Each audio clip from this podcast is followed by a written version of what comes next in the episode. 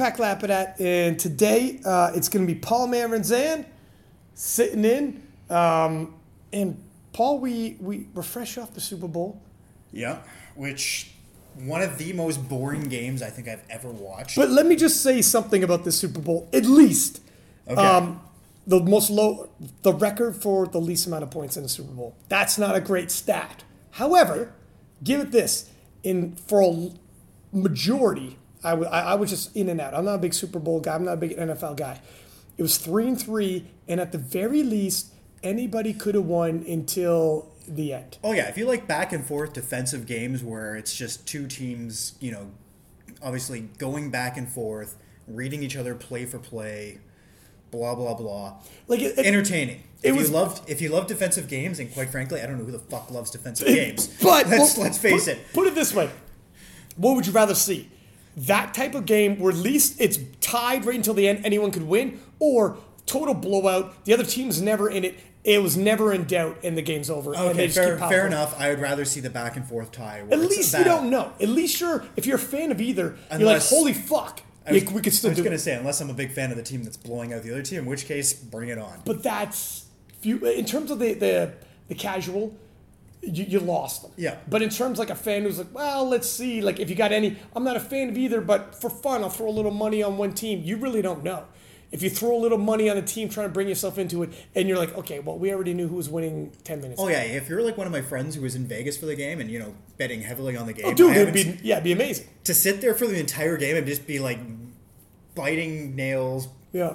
Worried about are you going to win, are you going to lose? Yeah, Yeah. Am I getting out of here live? Yeah. Am I losing my kneecaps? I can basically guarantee that he was probably drunk off his ass by the end of the game because of this. oh, we're talking about someone for real. I thought I thought this was a hypothetical. Oh no, I'm talking about. Are some- you I- dropping? are you I- dropping names now? Sir? I am not. Okay. But I have friends who were in Vegas for the game, and I can't wait to hear their stories about when they come back, just bet- how they were dealing with the party. I bet, sir. Um, so you shot me a text and you said there's talk that uh, this team might be the biggest franchise dynasty in NFL, and some people went as far as sports dynasty. Yeah, I think it's at this point it's got to be a discussion that I mean I know as you said I sent you the text asking greatest dynasty ever, which kind of spawned a. Well, you said it bunch- yourself. I thought you read an article asking that. Oh, I've that heard, was you. There's been lots of articles Okay. about it already. Which I mean, again, how can there not be with the fact that Brady and Belichick now record sixth championship as a uh, as a coach quarterback sort of. It's a hell of a team. It's- and, and, and, and, It's been a hell of a run that they put together in six in how many years? Do you know? uh, since 2001. 2001. They've been together.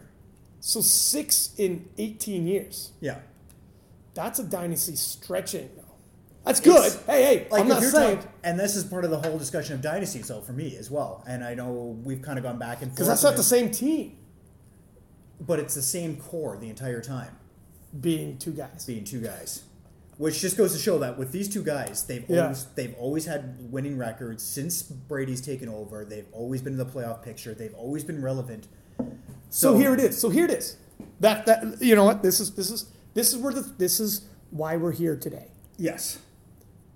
Let's first off have a discussion on the greatest dynasties in sports history, all sport, and we're going to work on this criteria because already the criteria is getting called into question. And we're also going to bring this back to powerlifting, and some people might be surprised on some of the dynasties we've, we've experienced in powerlifting.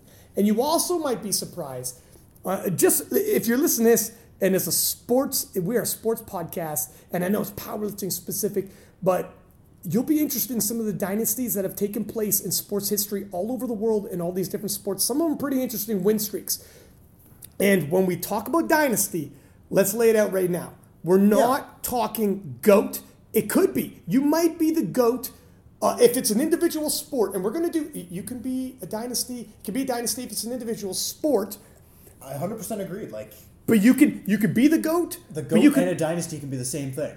and it can also not be. Correct. There are people who had for five years nobody touched them and nobody ever will, but there's someone else who had during a different era 10 years straight, but their numbers they weren't far ahead in a way like this, but they were longer, and that is the longer dynasty and the number one dynasty. Do not lose sight of that because it's important. Okay? And you're going to see when we get to certain sports, you're like, oh, really? I would have said this person. We're not saying the greatest, we're saying dynasty. Check Yep. yourself. All right. All right, so let's set the criteria.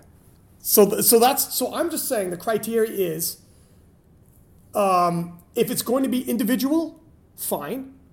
You, you can chart out a di- uh, an individual sport. You could chart out a dynasty, and it's not goat debate. It's how many world world. Let's not do by nation for fuck's sake. We'll be here all day. Yeah, How many world world titles do you have? And um, and if it's going to be franchise, let's not talk over the last hundred years. The Montreal Canadiens have won. Let's do specific It's, teams. it's got to be specific teams. It's got to Yeah, be specific your- core, core groups. core groups at least. It's not going to be the same team every season because God knows. you're going to run into pe- teams like let's take if we're going to go to sports right away. Let's take the Yankees for example. The Yankees have had multiple dynasties, right. So you have to choose a core team. so you have to choose exactly a core group that Yeah. stayed together, supporting team around it. Be damned, who the fuck cares? yeah, the core team. But a core group of players that made up. and that's that why we're gonna of the team. that's why we're gonna allow your boys um, in terms of 2001 to, to 19 there's a couple guys in there Yeah. so how about i go first because i think i got more because i'm going the individual route Yeah. so let's right off the bat let's smash some low-hanging fruit um, let's let's do a close close cousin of powerlifting would be bodybuilding um, and we have Lee Haney and Ronnie Coleman both winning eight Mr. Olympias, and our Lord and Savior himself, Arnold Schwarzenegger, right behind at seven, tied with Phil Heath. And there you go. There's four dynasties, Four Um, different, and nobody can dispute them. and nobody can dispute them. It is what it is. They're all different areas of body but eras of bodybuilding. Yeah, but each- they all, each man- they all went up against some crazily Each just great competitors. each man in his era was utterly dominant, and that is a dynasty. So there's some low hanging fruit we already know about, and uh, let's hear what else you got.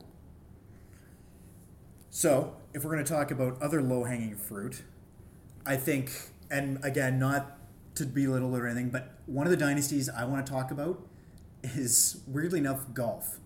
Golf has had two dynasties, in my opinion, that are just so far and above anything else you can think of, and that's Jack Nicholson and Tiger Woods.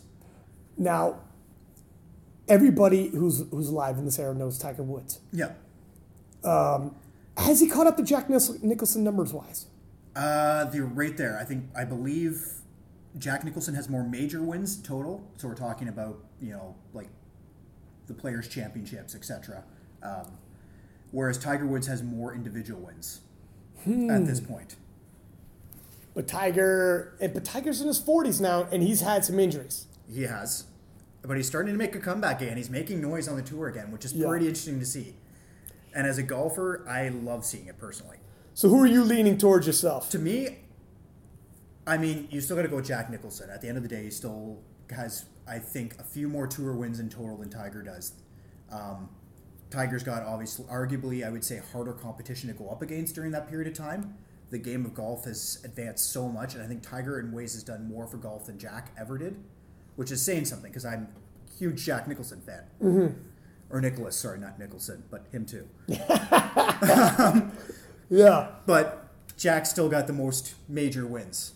He's still two ahead. He's still the one that's being chased by Tiger. So to me, you've got to go. Jack's dynasty is better than Tiger at this point. But you are you readily are you going to admit that more than likely um, Tiger's going to when he calls a close to his career, he's going to take. I think when he calls a close to his career and you compare one to one, people are going to say Tiger was the more dominant in his dynasty. Just based on the people that he had to go up against, based on his impact and what he did for golf at that period of time, and based on the fact that at that period of time as well, he has been so dominant that you could break it down his wins over, let's just say, a state. Like, let's take his wins in the state of Phoenix.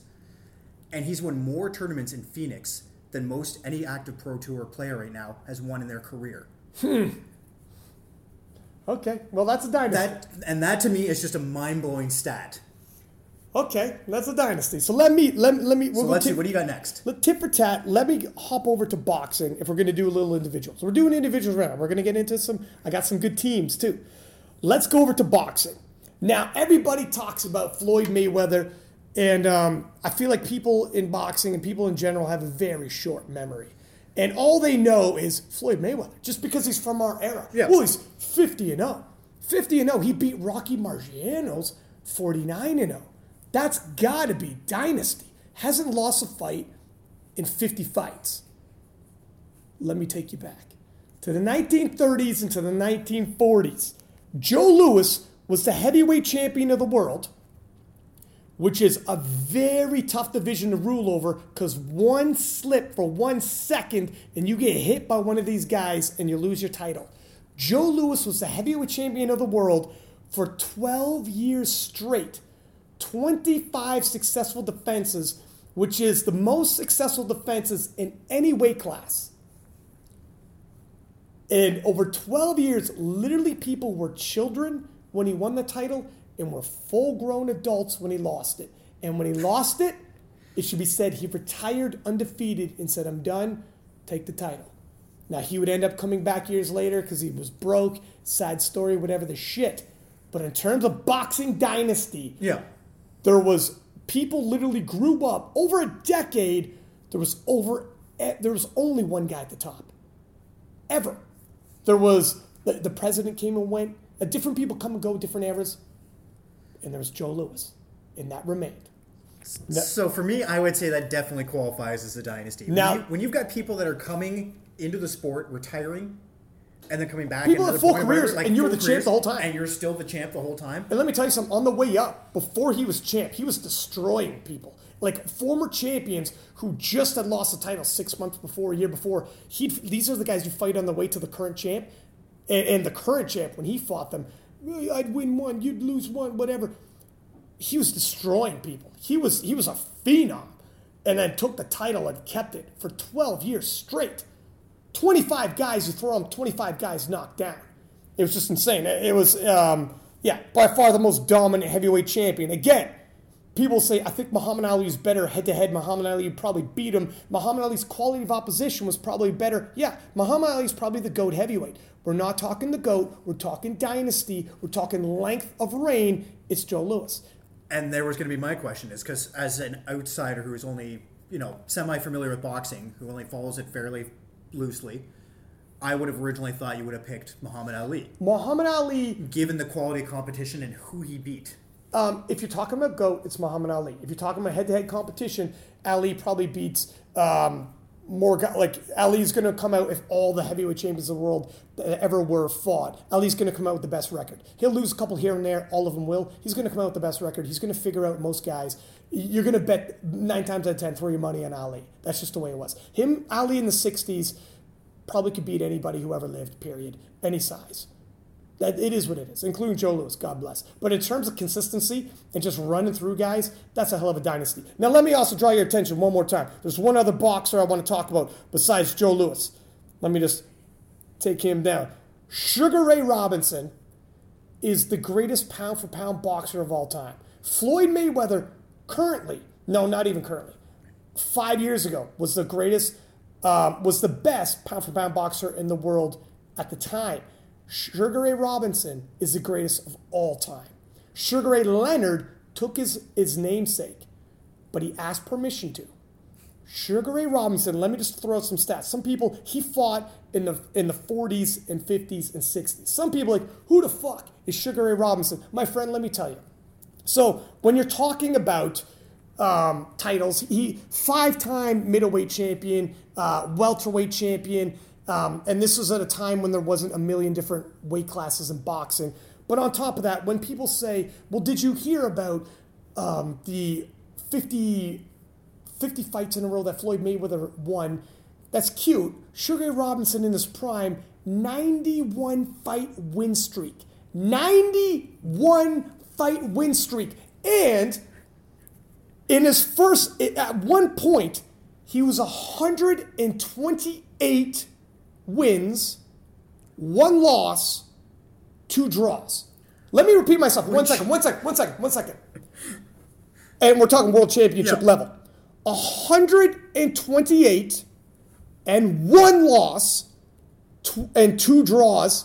And let me say something. That one loss was to Jake LaMotta, and Sugar Ray beat him five times in return to that one loss. So he had he had fought Which over 130 times and he had one bad night. One bad, and people say, was it only a bad night? Yes, fucko, because he beat him five other times they fought. he came back so vindictively that he had to beat him Well, five times no, just to make here- sure that no, it was. Here's here, here it is though. He beat him before and he beat him after. He had one bad night and a hundred. Here's so Floyd Mayweather, God bless. Yes, he's a great fighter, but when you fight 50 times, you're kind of picking and choosing. I'll fight a couple times a year over the stretch of this many times, and I'm staying in the pocket, so to speak. Sugar Ray, line him up. Who's next week? He fought with a reckless abandon, couldn't give a fuck less, took on all comers. How many times did he fight injured? When you're tempting your, your beautiful record like that, when you're tempting fate like that, to have 128, one loss and two draws, and like 84 KOs, and and the one loss, you would beat the guy five times back. That's the dynasty. So when people from this era, well, how can you argue 50 and 0? I, I, I, I, it's dumbfounding. It's like it's not even close to Sugar, what Sugar Ray did. It's it's it's stupid. It's it's uh, you have absolutely no Yeah, no, knowledge I- of history of boxing. I find this it completely kills me. mind-blowing. It kills me. But it's only because um, boxing now, boxing historians will automatically say Sugar Ray, but people now in general aren't. Boxing is as big as more MMA. So if a guy like Floyd Mayweather wants to say, I'm the greatest, I'm 50 and 0, no one else has gone 50 and 0, and I'm going to retire like that. You can convince people now who aren't going to look back in the 40s and 50s. And if you want to talk about quality of opposition, well, aren't athletes better now? Boxing was so much bigger then no joke, stats wise, five times more registered boxers at that point in time than now. Because now, how many people do you know are in, in their 20s and teens box? At that point, every street corner in New York, every street corner everywhere, all over the Yeah. world, everybody boxed. The amount, the talent pool that they had back then, now a fraction. yeah, and the strength, fraction. the strength and conditioning may not be what it is nowadays with modern but the, science. it's a talent pool you got to overcome. It's a talent. We know You we can't argue 128 wins. Listen, listen. If you know anything from powerlifting, since the talent pool has exploded every year exponentially, we almost double in size for a few years there. Look what's happened to the world records. Talent pool is everything. Oh yeah, we, we're training Yeah. better, but our training, knowledge and training hasn't jumped from year to year, like from one year to next that good. It's the talent pool. It's just guys, are, freaks are coming out now. So you know that, and when it comes to fighting, uh, it's it's hard and there, it's a whole different level of grit. Yeah. We see guys in the NFL kicked out of the NFL, uh, spousal abuse, go into UFC and like, well, this is an A class athlete. Wait till the UFC guys have to deal with an A class athlete. NFL, they're freaks. Hops in there and he looks like a fucking tool because fighting's a different. It's a different animal. It's not just strength and Yeah. conditioning, whatever. So, anyways, the point is he actually fought in the golden era of boxing. So he has all all boxes checked. So, anyways, Sugar Robinson, yes, pound for pound, he's greater than Ali, and I'm the biggest Ali fan you're going to meet. But stats are stats, and it is what it is. Again, If it's pretty hard to. he might, he might be one of the greatest dynasties, period. Uh, The only thing to go against it is what's beautiful about team sports, which makes it more magical, is because it'll take usually more than one guy.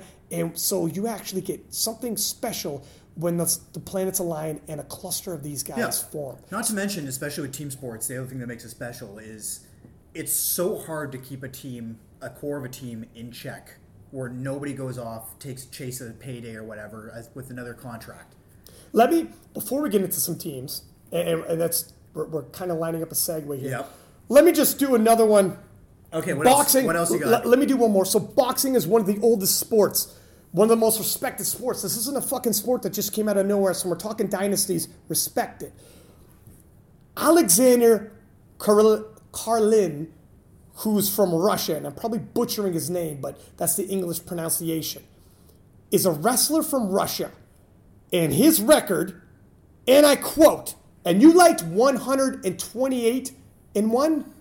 This guy's record, and I quote, 887 wins, two losses. what a scrub. 887 wins and two losses. Let's take a look at this, man. In terms of wins overall, um, gold medals in terms of world championships, nine golds, three Olympics. Keep in mind, they're stretched out over four years. If we're talking about dynasties, over the stretch of four years, three different Olympics, like four years in between Yeah, you're them. talking about 12 year period. 12 year period, nine world championships, two world cups. Uh, it- it- there's literally, it was him on top. He went for, I think he went through a record streak where it was like years nobody had scored a single point on him. If you want to talk about dominance, it was, it was like the gold was his. Are you coming in silver? Are you coming in bronze? What, are- what are you going? What are you shooting for? And if you want to be a funny guy, like, I think I'm going to do it this year. And you're a funny guy, but you're also an asshole. You're also an asshole. Not even your mother's betting money on this. You got better luck hopping in the ring against Sugar Ray Robinson, and we already went through how much of a joke that would be to get tuned Yeah. up. Both of these individuals, in terms of overall sport, um, individual sport, I think it's it's absolutely ridiculous what those two men have done. Now let's back it up one sec, because I'm on a roll here, and I'm fucking. I was going to say, you're getting all fired up by this. I'm now. getting all fired. I'm getting all types of fired up because people should know. People should know greatness at this level. Uh, Boxing and wrestling isn't exactly fringe sports, and it, it kills me when I hear some shit No, like as you said, they're Floyd two, they're two Floyd- of the world's oldest sports. I think Floyd Mayweather might be the greatest of all. People say he might people. Well, people from these days who who who, who don't know how to Google. So, anyways, here's another one I just want to throw out there. Um, in terms of Olympic sports, judo, uh, it's a grappling art. You know, throws and submissions, and and a little bit of wrestling in there. You can also win from pins. And um, judo is obviously originated from Japan, and for the longest time, the Japanese just fucking run it. The Japanese team was uh, smashing people, and every time an Olympics rolled around, it was like for a while there, not now, but for a while there, Canada and hockey, and then in Russia. Now it's far more competitive, but it was just those guys smashing other other teams. America started catching up in the '80s. Miracle on Ice happened, um, but for a while there, it was like Japan. Now uh, black dude from France, not exactly who you think when you think about judo, uh, a, ja- a Japanese art, a guy named Teddy Riner, six foot eight, 310 pound beast, and you'll appreciate this, my powerlifting friends. Bench presses in the 500s, absolute like a genetic freak. And he first won a world title, I, I believe he was 18, and has since won one, two, three, four, five, six, seven, eight, 9, 10. 10 world championships, beginning when he's a teenager. And one of the years he won a silver, and one of the years he won a bronze. He's also won in this span two gold medals and one bronze, and the guy's 29. He's in his 20s. And, the, and when you're when you're like heavyweights, like anything, he's going to fight right into his 30s and still win Yeah.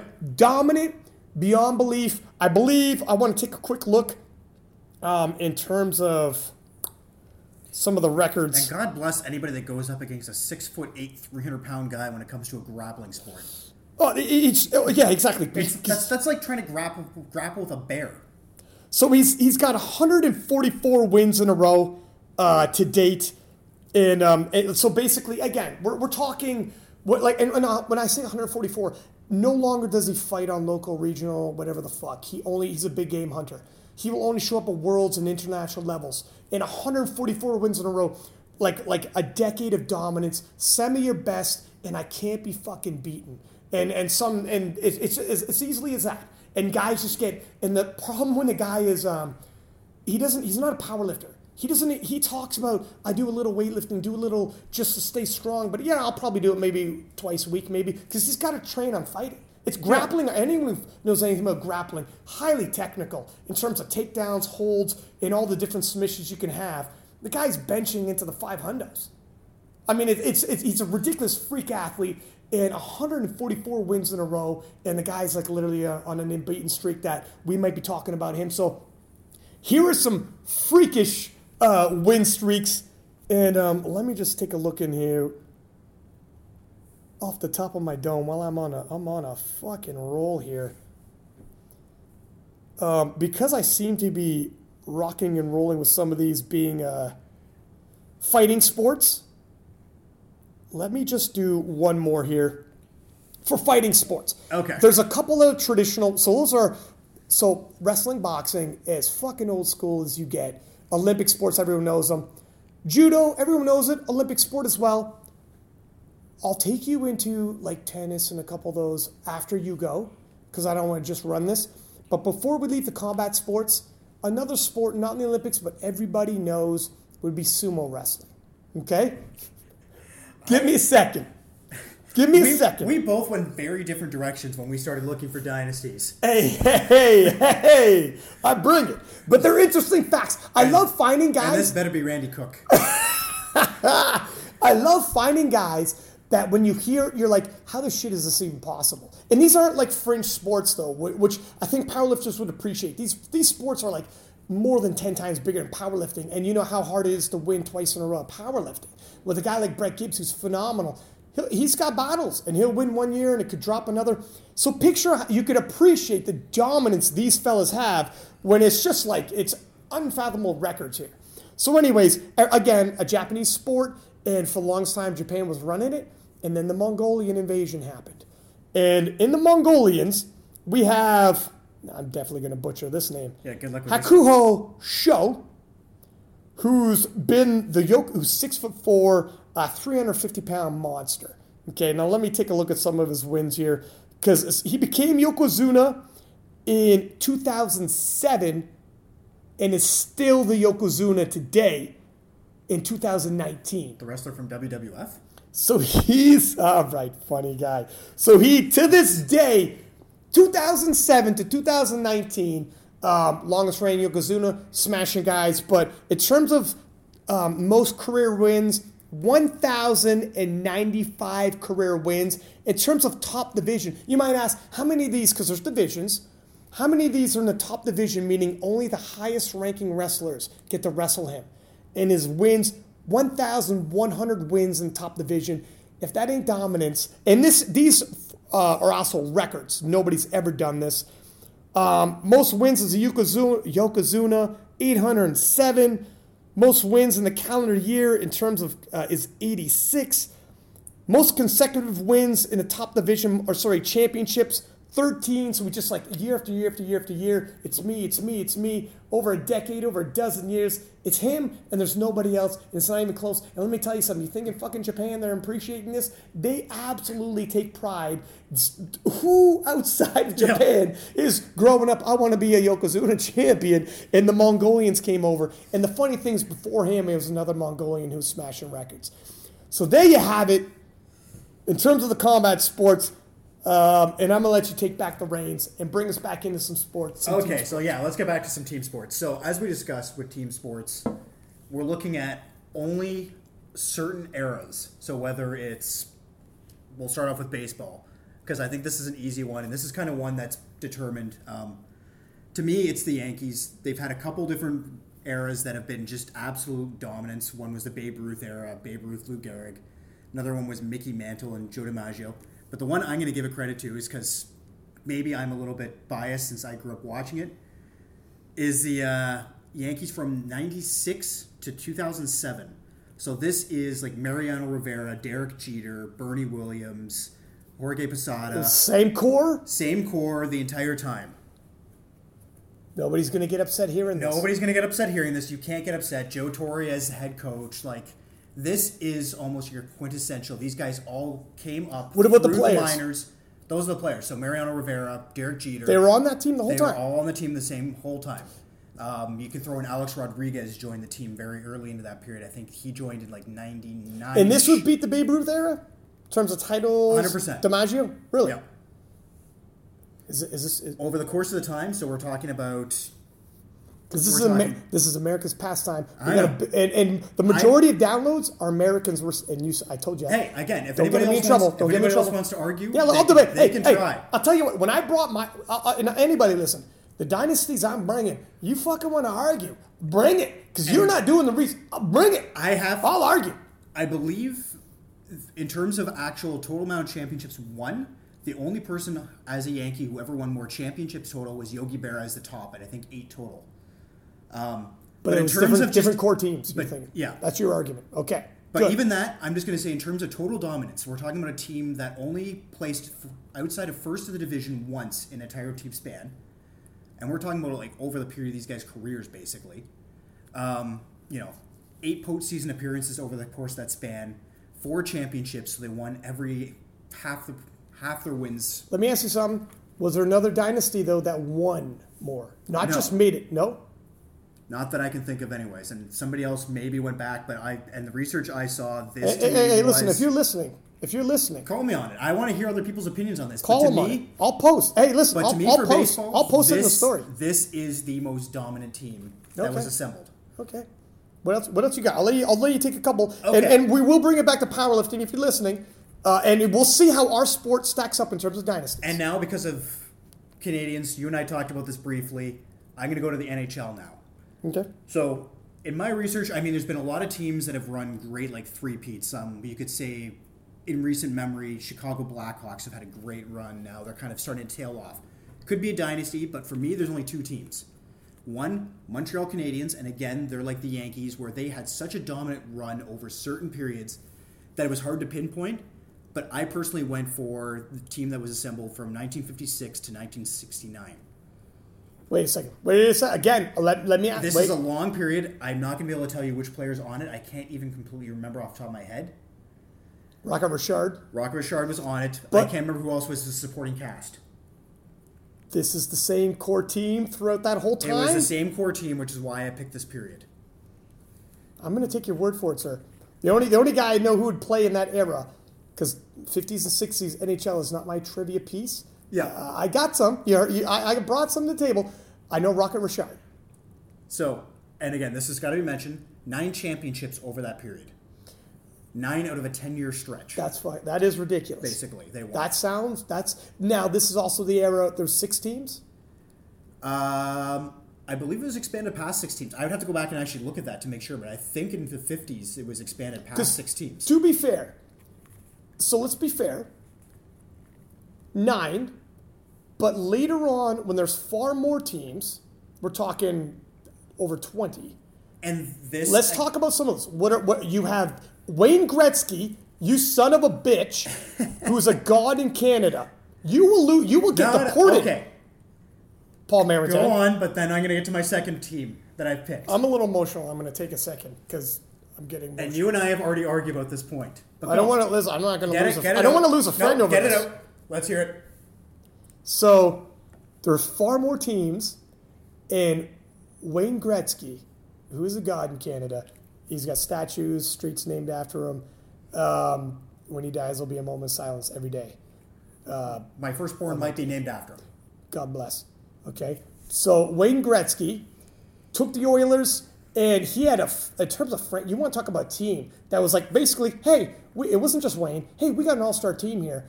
You know, whether it's Messier, Coffey, their, their third liners would be all stars, right? Um, in terms of dominance, how many years did they win there? I know you got it down there.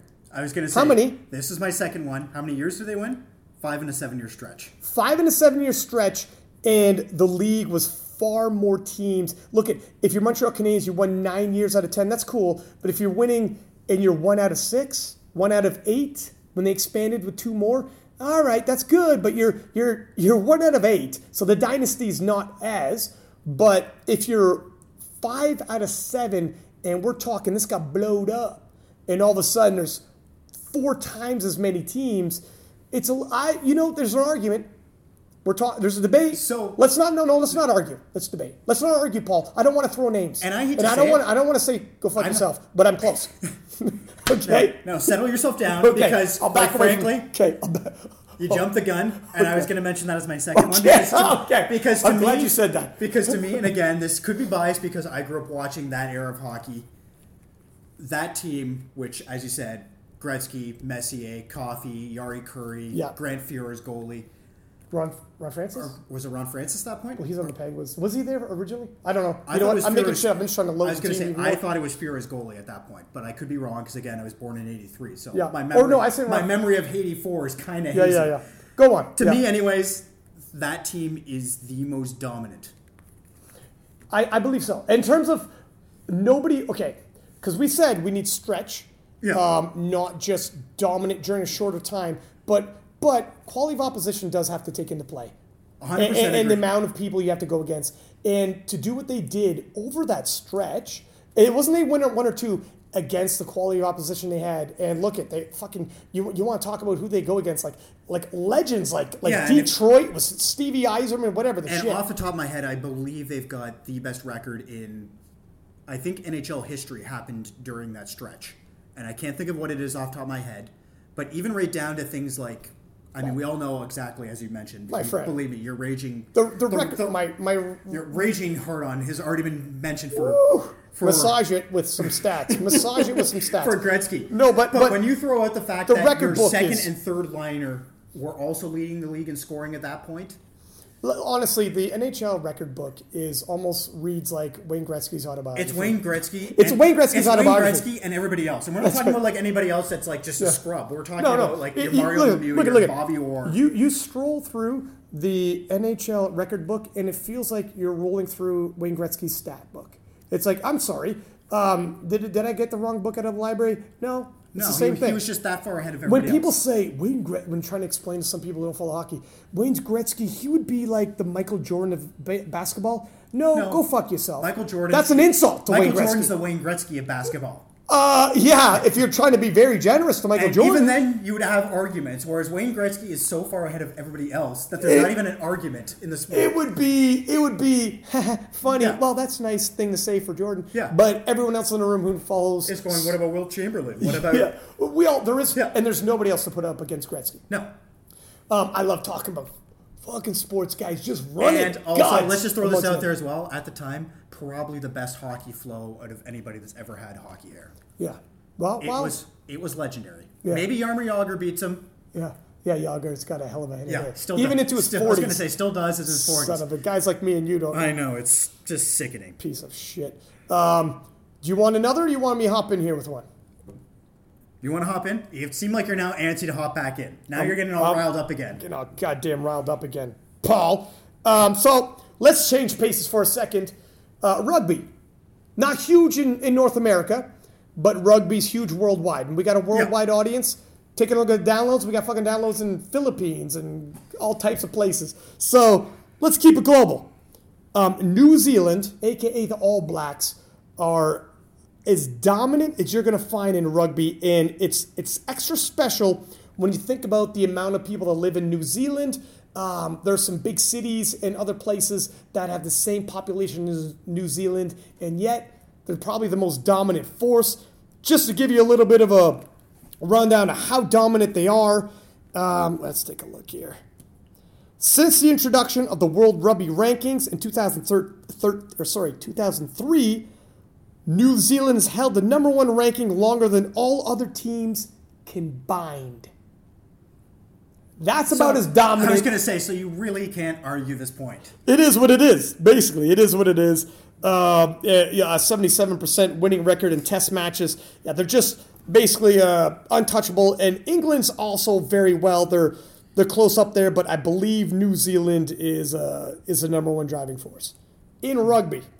Yeah, and I, again, I don't think that's much like Gretzky. I think that's something that nobody can argue at this point. The All Blacks are legendary, even for people Yeah. who don't. If you don't follow rugby, and I don't, I'm just trying to be do a little research, bring something for people listening. Something like, oh shit, I didn't know about that. Maybe you're listening, or maybe you do know rugby, and you're like, they're not going to say rugby. These fucking guys from Canada aren't going to say rugby. They're going to skate yeah, past it. Brett, Gibbs is listening to this cheering. Brett Gibbs is like hell yeah, uh, but uh, yes, the All Blacks, um, England also very solid, and this should be mentioned. England's got a, I think they're tied in some of these records, but I'm going to throw it there for the All Blacks in terms of rugby. Um, let me give a little quick look here also. So let me for soccer. I'm not a big soccer guy, but again, it's it's the biggest global sport, and um, we got to look outside of North America. I agreed. And as an Italian, of course, I'm all over soccer. So Are you for real? You are. Okay. surprisingly, Uh, well, so and it's going to pain me to say my pick for soccer, but I'm curious to see where you're going with this. Real Madrid lifted their 13th title in four in the last five years, uh, making it obviously a true dynasty and would be my pick for a dynasty in soccer. Although I'm not a big soccer guy, I just did some quick research and, and 13 and four out of five in a global sport as competitive as soccer. It's the best I found. Is it the best? I c- can You, what, let for, me know. For club, Real Madrid is, as you said, they're kind of Real Madrid and then everyone else, in my opinion. Like Manchester City right now is making noise. Um, they could be up there eventually, but no. Madrid's just story. It's a storied franchise.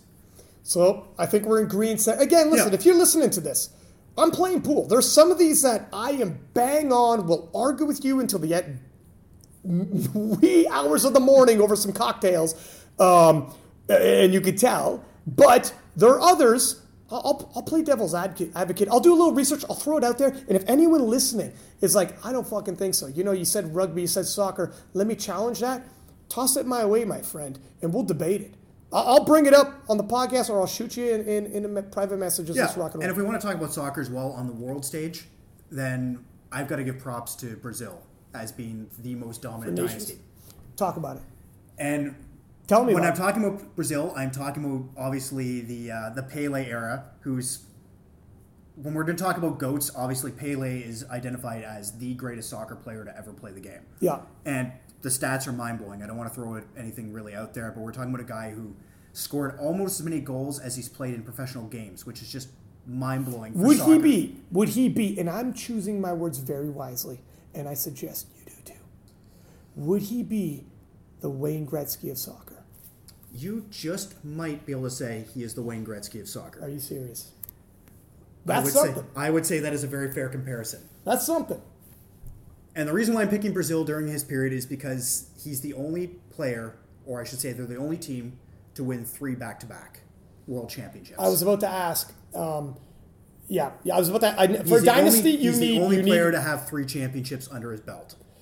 Uh, it, but as a team, because he's in a team Yeah. sport, you're allowed to be. And he's in a team sport, but he was almost so good that it was him plus whoever else they decided to throw on the field. Like Paul Maranzan could have been in there, Exactly. and he'll make it happen. He'll make it work. Yeah. It's going to be a little tighter game than he would have liked. It's You're going to let him down a few times. Yeah. But he'll make it happen still.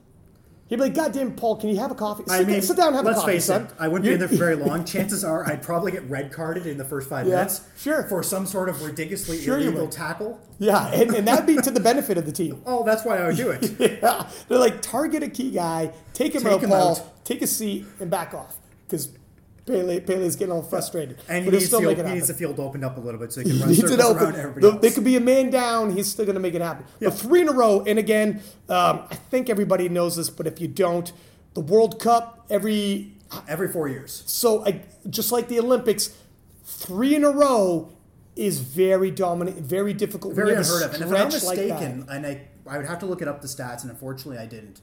I know Brazil's leading in terms of nations, in terms of wins, and I think they've only won five total as a nation. That's a very tough. Well, and here's here it is. We already said it, it's hard to build a dynasty when the whole world's involved. A lot easier when it's a niche Yeah. sport and you're just kind of fucking dominating your little niche sport and other people aren't getting involved. But soccer, yeah, not really a niche. It's the biggest global it's sport. the biggest global sport. Yeah. So, I okay, I think that's that's pretty much hammered Yeah. in. Um, let me take a look here, and I like how I threw one in there, and you came back with it. Kind of sparked the conversation because yeah, some of these sports are like nation by nation in terms of Olympics or worlds, and then there's also also the private private leagues. Yeah. Um, if I may, uh, and, and again, hang in there. We're going to get into powerlifting, but I'm sure along the way, if you're listening, you're not just a powerlifting fan, because who the fuck is just a powerlifting fan if you're a sports fan? I only watch powerlifting. Probably not. I mean, we're going to hit some God sports bless them. I believe they're probably out there, but Yeah. that's that's dedication I personally don't have. Let's take for in terms of global sports. Let's take a couple that are tried, tested, and true. Global sports. Everybody plays all over the place, and they're old as as alligator, and um, so they're not new, fresh. So it's going to be a true dynasty, and we have some history to look at. Tennis. In terms of women's tennis, in terms of men's tennis, with all due respect, I believe it's Serena Williams, and I'm finding it hard to think of anyone else. Maybe Graf. Yeah, Maybe I, I'm again, reading the is- stat. is I was surprised at how close Graf was. I think they're neck and neck for some of these titles. This is a situation where it's a sport that I'm not entirely up on. I remember growing up, it was all you would hear about was Steffi Graf. Yeah. Whereas right now, of course, all you hear about is Serena Williams and her dominance. Um, so I'm told career titles. I'm just looking at this fifth overall but I, I know I know the tours change as well. Um, so it's it's difficult to say, right? You could be and there's different surfaces the whole nine. Yeah. So I'm going to say Serena Williams and Graf.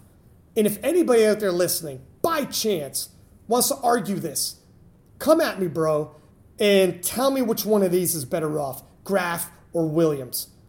But I'm believing it's one of them. And I'll say Serena and not leave it open Williams. Because Yeah, there is Venus, who's good too. Yeah. And in terms of the men's titles, um, Roger Federer, who stretched over, you know, Which, I, yeah, who's he's stretched for a long a long time now. He's won 20 Grand Slam titles, the most in the history for any male player, and um, held the number one spot in the ATP rankings for a total of 310 weeks, including a, a total of 237 consecutive weeks. Keep in mind, my mathematically challenged friends, there's only 52 weeks in a year. Do the math. It was Roger Federer, and now is it at the top. Uh, the most titles, most consecutive weeks. That is exactly what a dynasty means. Not just, um, well, some guy might have been super dominant in a shorter span, a la like a Mike Tyson situation. No, a dynasty means a stretch. There's only Federer. Um, if you want to argue about Graf or Williams in terms of the women's side, I'll debate it. But in terms of the men's, there's Federer, and then there's go fuck yourself. That's as far as I'm concerned. I said And I it, and, and I, it's the same with boxing with Sugar Ray. It's the same with Rex, res, Yeah. wrestling with Alexander the Great, the Russian, and um, and and that's it. Go ahead. I just you're not going to get any any kickback from me, quite frankly. I think Okay. Well, it's tough. Some of these are tough. I would love Some, you- you- again. I would love to say like Sampras or Agassi or something like that. But the unfortunate part for those guys is, in ways, they pass the torch back and forth between each other so many times that you can't call them a dynasty. Amazing players, possibly some could be up for the goat debate, Yeah. But they haven't had that same level of dominance over the, It's- it's the just- rest of their field. Stat, in some some sometimes the stats just are undeniable. And for Federer, it's like you even even the mo even a guy who's like dead set against Federer Yeah. for whatever And reason, you he'd can't even like say that Federer hasn't had good competition because he's had Nadal, he's had he's Djokovic, over he's had several several Yeah. eras. You know, like he, he's he's he's been around. He stretches too long, too dominant, and on there on top for too long. So I'm gonna let you go ahead with the next one. Okay, so the next one we'll talk about is NBA, and there's a couple teams that I think could be mentioned in this. One, and when we went back and forth, we talked about this a little bit, and again, I've done a little bit more research, but one we've talked about Celtics, mm-hmm. Lakers, Bulls, and the other one that I wanted to throw out there was the Spurs Oh, see, in recent history. talk to me. So Because there's some people who are going to be, yeah, you, you're going to get some flack. Of course, because quite frankly, Spurs didn't win the same amount of championships as other teams. Those other teams had a shorter dominance.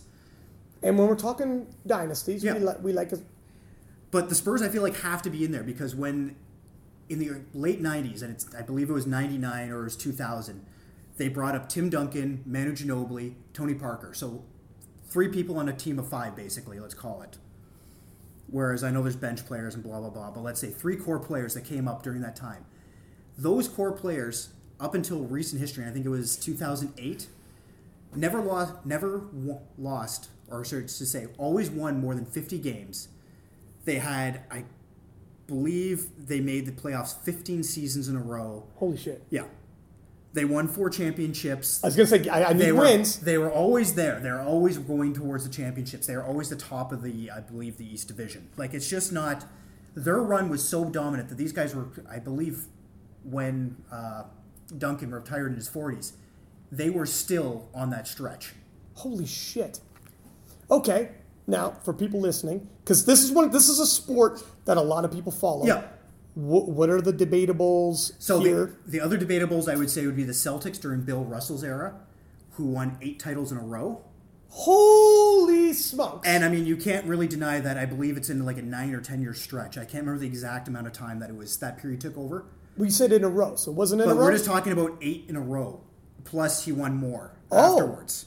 okay, so which I believe, if I talk- remember correctly, I think Bill Russell won 10, total, 10 championships total over the time of his career. and in terms of the players, were they mostly the same players? I believe time? so. Okay, This is in the That's 50s, fair. so it's not really.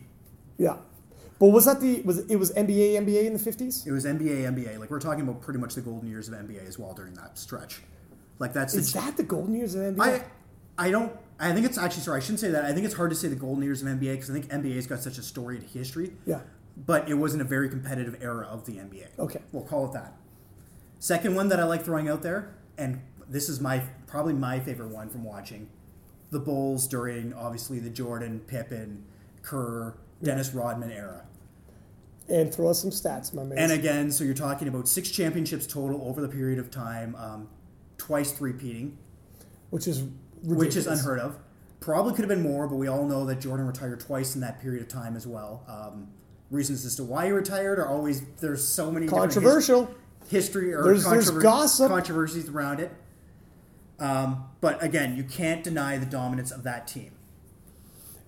And there are going to be people listening saying, when you twice three-peat in a stretch like that, and you won six times, there are going to be some people be like, Yeah, it was a nine-year stretch. I there'll be some people saying I respect the fact that some guys made it to the big the big game in the end or the big series in the end, but winning is better than seconds always being in, invited to the big party. Yeah, It's this is one that I foresee we're going to get some messages. We're going to get some and this is this actually to me is one of the most interesting ones because there are these teams that, you know, as I said, like the Bill Russell era of the Celtics, where it's a little bit shorter of a peak, but God, what a peak! yeah. Like to say that you won eight championships back to back. Yeah. It's almost unheard of at any sport, minus your individual sports that you've thrown out the titles where the guys have won like the 19 since like the 1930s have been the championship. Yeah, until the like Yeah. the 1990s Yeah. it feels like. Yeah. I, I yeah, that though in terms of team sports, it's it's a very impressive stat. And I think the other one that should be thrown out there is Kobe's run on the Lakers, specifically the period with Shaq. So Do you know the titles? 2000 to 2010, and again five championships, six division titles, seven uh, Western Conference titles. So So, the, but these are honorable mentions, you believe. yeah, I think. In So you're going with the Spurs. Oh, it's, yeah, I want, I, want you to tell me because this is yours. I want you to tell me one because I'm actually I'm not going to say the Spurs. I'm going to go with the Bulls just because that was the golden era for me of watching basketball. okay, But in terms of longevity, and you're talking about a dynasty and a team that was just always there, I have such a hard time not giving credit to the Spurs because in a team in a point of basketball, when you're talking about like everyone's talking about like let's say the Heat, when Bosh, Wade, and LeBron teamed up, and talking about how big of a dynasty they're going to make, the Spurs were there. When you're talking about the Celtics, when Ray Allen and you know Garnett and those guys teamed up and made another super team. You're talking about the Spurs were still there and taking championships. So you're talking about teams where just superstars teamed up to try and create a dynasty, and they were and still, they were still chasing the Spurs. yeah, That to me is pretty fucking hard to actually go against. but you are. Well, that's just because again, But, a, but, a, it's it's to me it's like going against Edmonton. I just It's tough. there's there's certain teams you just got so attached to because you watched as a kid Yeah. that I can't go against them. As Fair- much as I want to give credit to that other team. fair enough. Okay, how many more you got? I just got a couple, and we got to get into powerlifting as well. I've got one more, which is what actually spurred this whole video, and that's the NFL. Okay, save it for a second. All right. Save it. Let me belt off a couple, and we're gonna top it all off. Obviously, with the biggest powerlifting dynasties, some people might be aware, some people might not. Um, I'm gonna take these out because it's it's top two that people already know these guys. But let's let's take some low hanging fruit, some individual sports. Again, Michael Phelps. Um, he's probably he's arguably the most accomplished Olympic athlete ever. Um, I know it's a little bit hard to beat his medal count only because swimming has so many disciplines. Yeah. Well, let's take that out of it. Even in, in terms of cross, in terms of like dynasty being length of being at the top, he's got, and just so you know, 23 Olympic gold medals, 26 world championship gold medals. Um, the guy's just utterly dominant from the 2004 Olympic Games, and then he won obviously gold medals all the way through 2008, 2012, and then 2016 as well. In terms of the world championships, which come along every two years, we're talking from 2001 every single year until 2011. Uh, he won world championships. So there's over there's 10 years straight right there. Left and started only doing Olympics in between for a little while as he's getting older. But in terms of dominance and dynasty, dominating your individual sport, um, Phelps is just rewritten the rec- record books and smashed it. And um, in terms of Olympic golds, which isn't entirely fair, I, I understand. But some people think he's the most dominant Olympic athlete of all time. No one's going to beat his rec- record count for medals because he's got so many disciplines. It's debatable. And I'll tell you, the man people think might be more deserving of that title, he has fewer disciplines.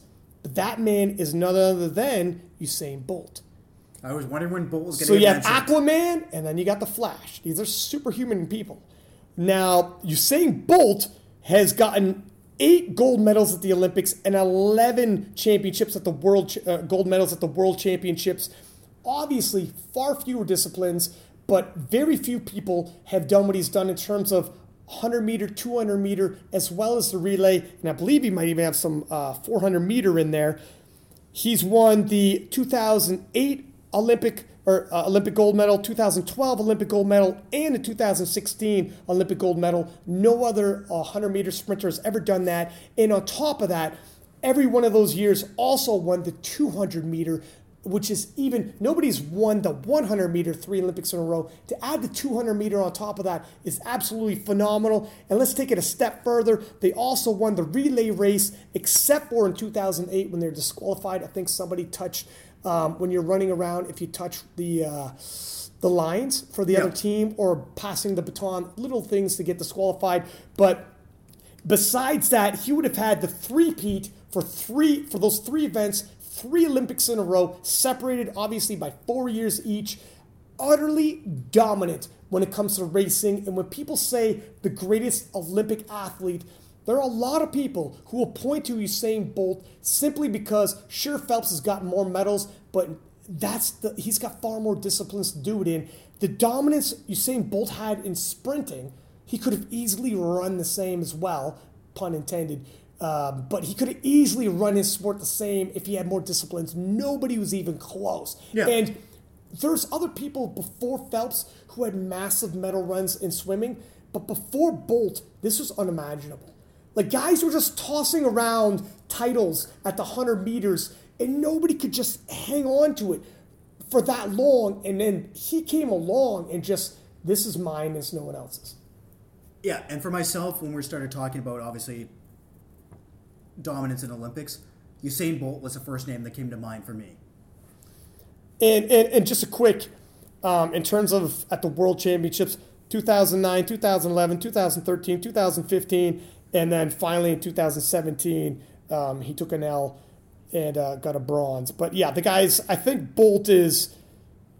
I'm a huge Usain Bolt fan. I also read his autobiography. So there you have it in terms of individual sports. Um, uh, next up for individual sports, I got our powerlifters, and uh, this is this is So before we get to powerlifting, Yeah. now, let's get to finally the debate that actually started this whole conversation, which is NFL. So in my research, I came up with three teams that I felt like should be mentioned within dynasties. One, New England Patriots, as they currently stand, the Bill Belichick, Tom Brady years. So you're talking about a team that now has run from 2001 to present day, so an 18 year stretch, six titles total, um, which is the most ever by a, a coach and quarterback combination. Uh, they own they own the record for the most consecutive wins out of any team ever in NFL history, which was 18 and 0 Oh. before losing in the Super Bowl, unfortunately, and losing the perfect season to the New York. I believe it was the Jets at that, or no, Giants. Sorry. Second one that I want to throw out there is the San Francisco 49ers under uh, Bill Walsh and Joe Montana with Montana. another guy, uh, another s- Hall of Famer, Jerry Rice, thrown into that team as well, who won five championships, but over a 13 year stretch. tighter. Yep, Probably more core players as opposed to two guys. yep. which is a little more to our rules because if you Yeah. it can't be individual. So But when it comes down to NFL, you usually talk about head coach, quarterback. Yeah. Everybody else is, as much as you don't want to say replaceable or interchangeable, that's kind of the way the league works. Your dynasty runs the time that that quarterback is your quarterback. Okay, if that's if that's the way people look at dynasties Yep. in NFL, and if you guys are listening, if you disagree, let us know. But if that seems to be the way dynasties are respected in the NFL, as long as it's the same quarterback, it's the same team, Same quarterback, same offensive coordinator, same Yeah. exactly. same team. Okay. Okay, so you can throw them out there because again, five championships previously held the record. Yeah. Third one that would be thrown out there, in my opinion, was Green Bay during Vince Lombardi and Bart Starr's run. This is a ten-year stretch, five championships. Even tighter. We're getting tighter and even tighter. tighter. The we're talking about further away, and we're going to say not less talent pool at the time, but different talent pool at the time, different era of the game. and that's fine. Um, it's because on the flip side, there's also a tighter. The, he, they won five in a tighter span, Yeah.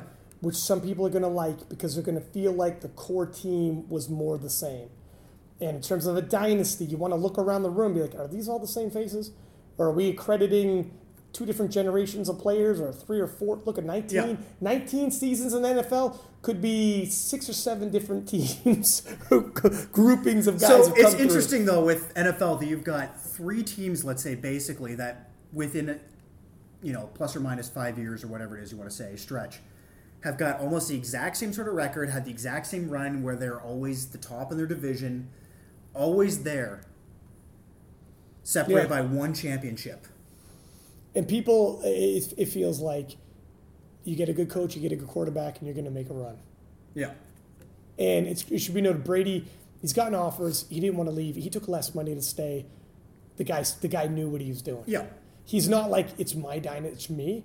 Let me win titles. He's like, let's fucking see what we do. We got a, dy- So- a dynasty. If we want to pick a dynasty, then, in my opinion, for NFL, I actually have to give it to the Patriots. Is that right? I think in terms of longevity, when you talk about a coach quarterback combination running the league for an 18 year stretch, it's just absolutely unheard of. Regardless of the fact they've won six championships, they've been to, let's say, a dozen more. Like they've always been in the playoff picture. I didn't even look to see how many Super Bowls they went to in that period, hmm. but I believe it's around 12 in an 18 year stretch. Wow. I don't think you can say another team has been that dominant for that period of time, run by two people. Sounds fair, and I'm, I'm going to be honest with you. I've seen the articles pop up after they won, talking about is this the greatest? The article said, "Is this the greatest sports franchise?" And that spurred this debate. Yeah.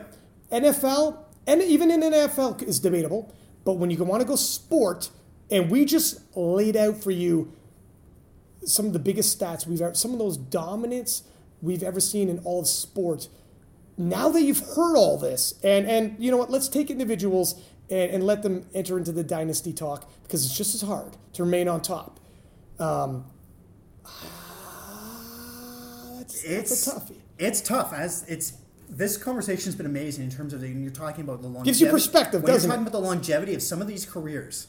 And, and also gives you perspective when you might be a football fan and think they got to be the best, not just football, all sport.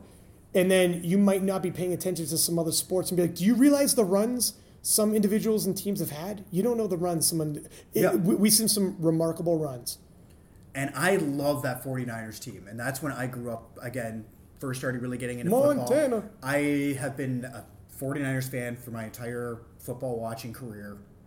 Yeah, well, that's not But really a career, Paul. That's kind whatever you want. I couldn't, I couldn't think of of. You're trying to turn yourself into a dynasty I, talker right now. I couldn't Settle think down. Of, I couldn't think of another word for it, but you know what I mean. I got you. Yeah, yeah. I mean, it's a it's it's a good one. Now, But Let's- now let's get it back to our sport. Let's take this over to powerlifting. so let how does our sport stack up to all of these other sports in terms of dynasty? And honestly, when you look at sports and you want to get the common the common mainstream person to talk about your sport, sometimes you throw out dynasties to catch their attention. You might not have been a rugby fan, boxing fan, wrestling fan, fan judo fan, sumo wrestling fan, but when you th- hear some stats, come again, some guy's 887 wins and only lost twice in a career, it'll catch your attention. Tell me about this guy. This sounds fascinating. It's just, whenever you're a sports person, you understand how hard it is to be that dominant on top like that. So, does our sport have these dynasties these by these individuals that can stack up against other sports? You might be, you might already know the answer, but I'm guessing, seeing how young our sport is and how much our sport is blown up in the last couple years only, that some of you are only aware of who's been around and what's been going on for the last couple years. It might not even know. The answer is yes. We have got some dynasties going on right now in our sport. Let's hit And some of these surprised even me. And we're Yeah. obviously talking about this all the time, and we go over this stuff. But so let's hit some of some of the more low hanging fruit. Um, in terms of the women's, we, we we have a bit of a debate here. You might say Kimberly Walford, who's won the IPF championship six times, and um, that and, and keep in mind, please, we went the officially Raw in uh, 2013. So I believe she must be counting 2012 when she said that stat when the World Cup. Technically not the World Championships. The IPF was thinking about doing the unequipped uh, classic Raw, whatever you want to call it, division throughout the World Cup just to see if it was going to take. It did. People loved it, and then they started the World Championships 2013. She won every single year except last year uh, when she wasn't there. Okay, so she's got a hell of a run, including a 63 kilo world title win over Jen Thompson. But let me rattle your cage for a second. I'm picking Jen Thompson as our dynasty on the women's side because she's won 10 IPF World Championships. Because lest we forget, and some people aren't going to like this. Some people like there's powerlifting and then there's bench only, and I don't include bench only. But she has won. There's her and then everybody else when it comes to benching. And I get it. Some people are like, well, why is there isn't dead only? There isn't squat only. It's kind of going to rack up her numbers. But this also, comes, it almost comes back to the discussion we had about Bolt versus Phelps. It, it, yeah, she gets more disciplines and slightly unfair. However, Kimberly wasn't there last year. Jen was and faced a murderer's row, probably the most densely populated in terms of the, the highest quality opposition ever in not just 63 kilo, but ever in any women's division. I think the 63 kilo women of 2018 World Championships was the toughest division I've ever seen in the worlds for the women's. Okay, and I Yeah. think that's easy And enough think- to say. And I think that's definitely fair to say. And and Jen Thompson won it. So, um, and I know it's, we're ta- that's goat talk, and we're talking longevity, but I think her titles and the stretch she's done it, and the stretch also stretches back. She's been winning titles since the late '90s. I know not a lot of women at the time. A little bit of low hanging fruit. She's picking it up, but we're taking it. If if we're gonna if we're going to um, accept that fact in the early 90s 2000s there wasn't a lot of women and she's winning titles let's also interject she's won in 2018 against the toughest division we've ever seen as well so you got to balance it out and i and because of that because of the length and the quality of opposition and holding that standard i think jen thompson is women's powerlifting dynasty. And I think so as well. god bless. If, so if nothing other than the fact that, and as much as it pains me to hold it against Kim Walford, because I love Kim Walford as well, and I'm excited to see her back this year, yeah she wasn't even she wasn't there last year, so it's hard to throw her into a dynasty when there's a break in that dynasty.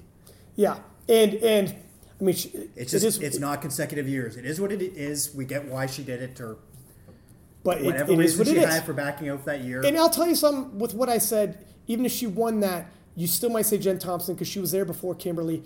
Um, yeah, you know, it still might be Jen Thompson, and, and because of titles and everything. So let's go to the men's. In terms of the men's, when it comes to the classic division, um, I'm going to say Ray Williams. He's won. He won the world. So the world championships, we're going to say, started officially 2013. Okay, the World Cup isn't a world championship; it's a world level event, but they weren't fully behind it yet, and they didn't proclaim it the world championship. Ray has won every single title. 2013 on, it's just been Ray. It hasn't been close. Some people say Sergey Fedosienko. I'm going to say Ray Williams uh, because he's just running it. And, Yeah. and not only that, the, the, the weights he's moving, it's a strength sport. The first man to squat over a thousand pounds, etc. And he's just doing things that's just you can't wrap your head around. In terms of the men's, I believe it's Ray Williams, and that's that. Yeah, would you say Fedosienko? I don't think Fedosienko. Is the only other person in terms of the men that you could He- say the same he- thing I about. didn't. I'm not even looking at his unequipped, or sorry, his equipped.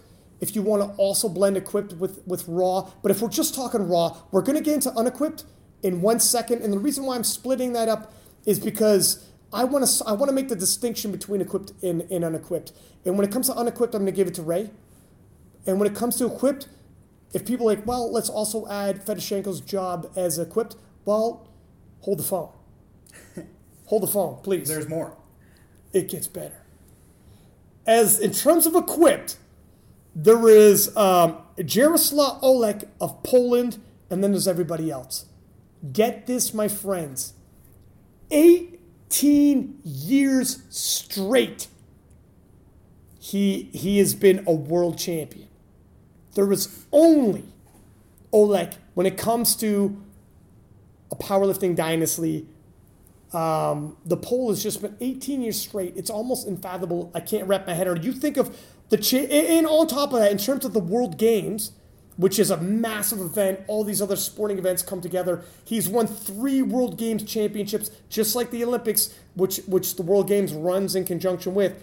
It comes around every four years, and he's won um, three in a row, and, and, and the last one being Yeah. 2017.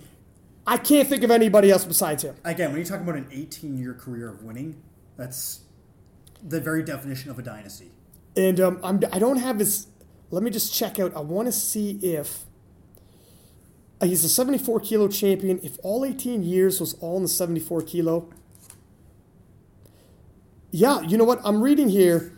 He won 17 straight, or sorry, 18 straight, all of them in the 74 kilo. So we're talking dynasty, meaning like he took the 74 kilo class. You better move up or you better move down because if you're a 74 kilo cat, this is mine. That is the utter definition of dynasty. Yeah. Move around me because this is mine. For 18 years straight, 74 kilo equipped is mine. Figure it out. Until whenever Figure I, it out. Until whenever I decide to relinquish it. apparently, apparently, you know, there are kids who are powerlifting who are, who are turning into phenoms and Yeah. are like 18 years old.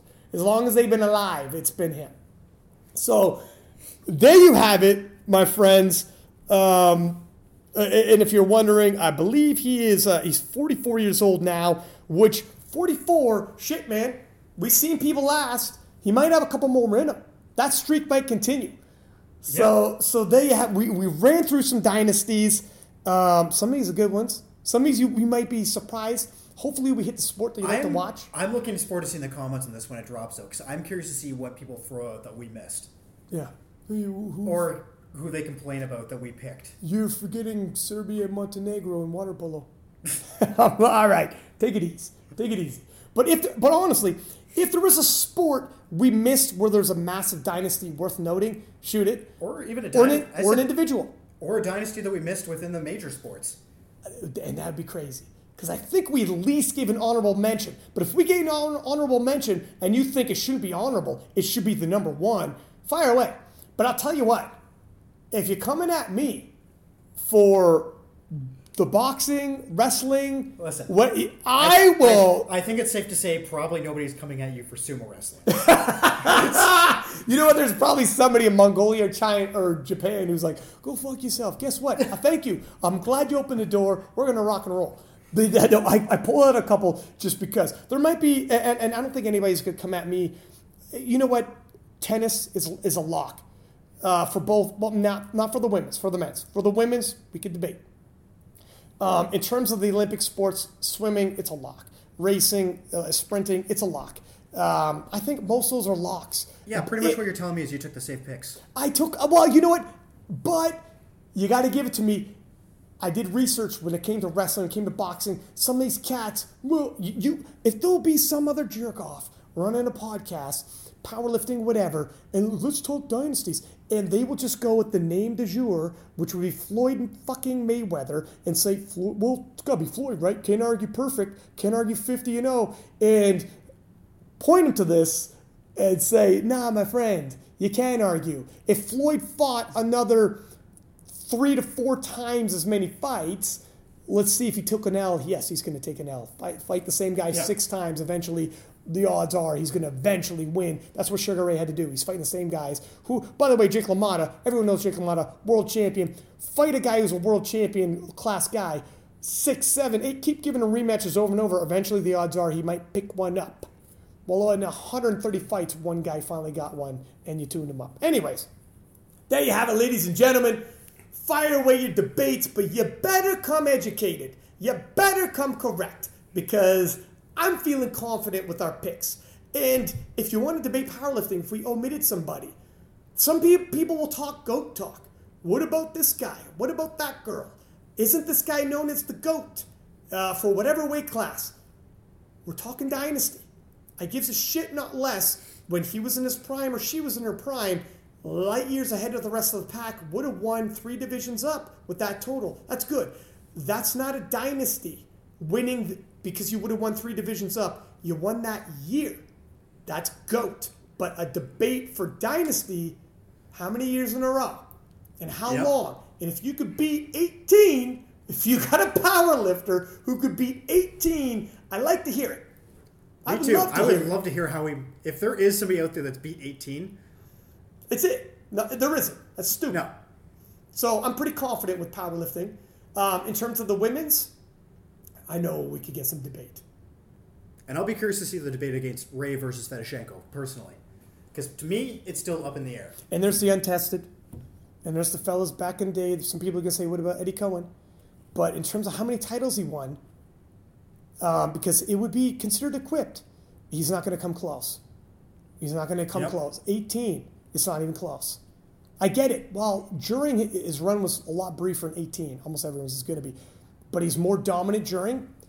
Well, that's not what we're talking. We're not talking GOAT. So just please keep the criteria. Otherwise, it's just frustrating. I'm not even going to reply to you if we're going to talk just that. You know what I mean? It's not worth my time. Because then I wouldn't have said Joe Louis for the heavyweights. I would have said Muhammad Ali. And I'm the biggest Ali fan. I wouldn't have fucking said anybody over Ali. Exactly. So don't waste my time. All right? Ali's the GOAT. Yes, other people could be GOAT and still not have the longest running dynasty. There you have it. Um, please share this with your friends and start the debate. Hey, you know what? You got a fan of any of those sports. I mean, look, I know it's a powerlifting podcast. It's a chance to have a sports friends that will will, will, will slow sell some powerlifting in here, but we'll sell it on the backs of some more mainstream sports. Like but, sumo wrestling. Like You can't believe I pulled that one. Dude, the numbers it's, over a thousand wins. It's mind, it's mind blowing, but, but it is sumo wrestling for because I see like a twelve year dynasty, and I'm like, I'm fucking coming in hot with this one. Paul will not see this one coming. Somebody's gonna be that trivia asshole at the next cocktail party and be like, you know, someone's gonna be nobody's more dominant than Usain Bolt and Phelps, and so we're like, well, you know, there is a Mongolian sumo wrestler, and they're like, what the shit? And then you're like, thank you, Six Pack and King of the List. You gave me something to talk about. I won a trivia or debate.